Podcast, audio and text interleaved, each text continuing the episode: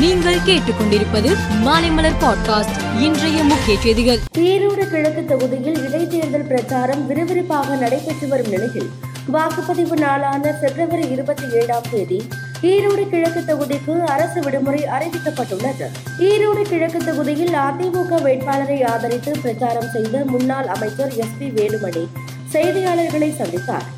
அப்போது விதிகளை மீறி திமுக செயல்படுவதாக அவர் குற்றம் சாட்டினார். தேர்தல் ஆணையம் முறையாக நடவடிக்கை எடுத்தால் திமுக கூட்டணியில் உள்ள காங்கிரஸ் கட்சி வேட்பாளர் இவி கே எஸ் இளங்கோவன் தகுதி நீக்கம் செய்யப்படுவார் என்றும் அவர் கூறினார். விடுதலை புலிகள் அமைப்பின் தலைவர் பிரபாகரன் உயிரோடு இருப்பதாக உலக தமிழர் பேரமைப்பு தலைவர் பழ நெடுமாறன் கூறிய தகவல் பரபரப்பை ஏற்படுத்தியுள்ளது. பிரபாகரன் சாகவில்லை உயிருடன் தான் இருக்கிறார். அவரது குடும்பத்தினருடன் நான் தொடர்பில் உள்ளேன். அவர்களது அனுமதியுடன் தான் இந்த நல்ல செய்தியை தெரிவிக்கிறேன் என்றார் பழநெடுமாறன் ஆசியாவின் மிகப்பெரிய விமான கண்காட்சி நிகழ்வான ஏரோ இந்தியா கண்காட்சியை பிரதமர் நரேந்திர மோடி இன்று தொடங்கி வைத்தார்.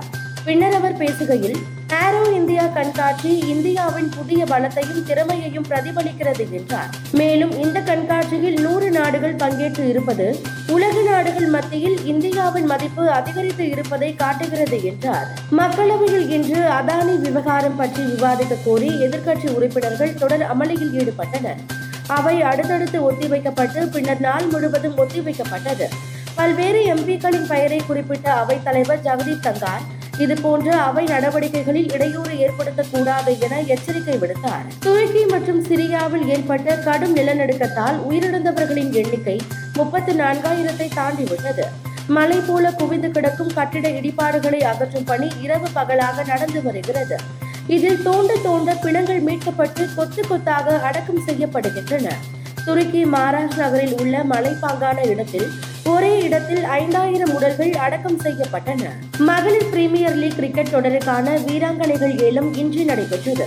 இந்தியாவின் நட்சத்திர வீராங்கனை ஸ்மிருதி மந்தனாவை ராயல் சேலஞ்சர்ஸ் பெங்களூர் அணி மூன்று புள்ளி நான்கு கோடி ரூபாய்க்கு ஏலத்தில் எடுத்தது. ஆஸ்திரேலிய வீராங்கனை ஆஷ்லி கார்ட்னரை மூன்று புள்ளி இரண்டு கோடிக்கு குஜராத் அணி வாங்கியுள்ளது. மேலும் செய்திகளுக்கு மாலை மலர் பாட்காஸ்டை பாருங்கள்.